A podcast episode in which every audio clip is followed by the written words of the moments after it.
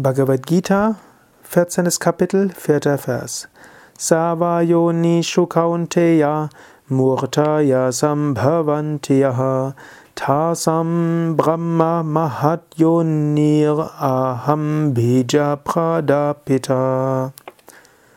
Krishna, der Lehrer Inkarnation Gottes, spricht zu Arjuna, dem Schüler.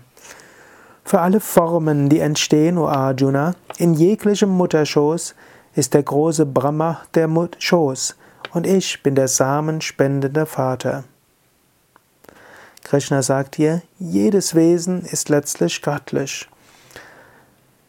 Die relative Natur besteht aus Göttlichem, die absolute Natur besteht aus Göttlichem.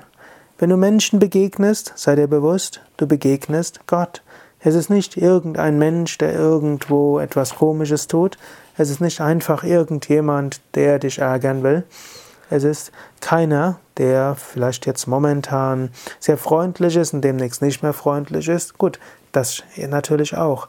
Aber in Wahrheit, jeder, der auf dich zukommt, ist in jederlei Hinsicht auch Teil des Göttlichen. Die relative Natur, Teil dieser Natur.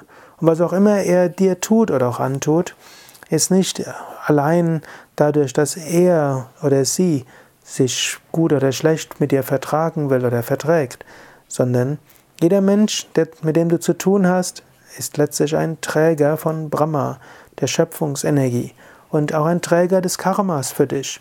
Jeder Mensch gibt dir die Erfahrungen, die du brauchst. Jeder Mensch hilft dir zu wachsen. Manche Menschen helfen dir zu wachsen, indem sie dir das Leben schwer machen.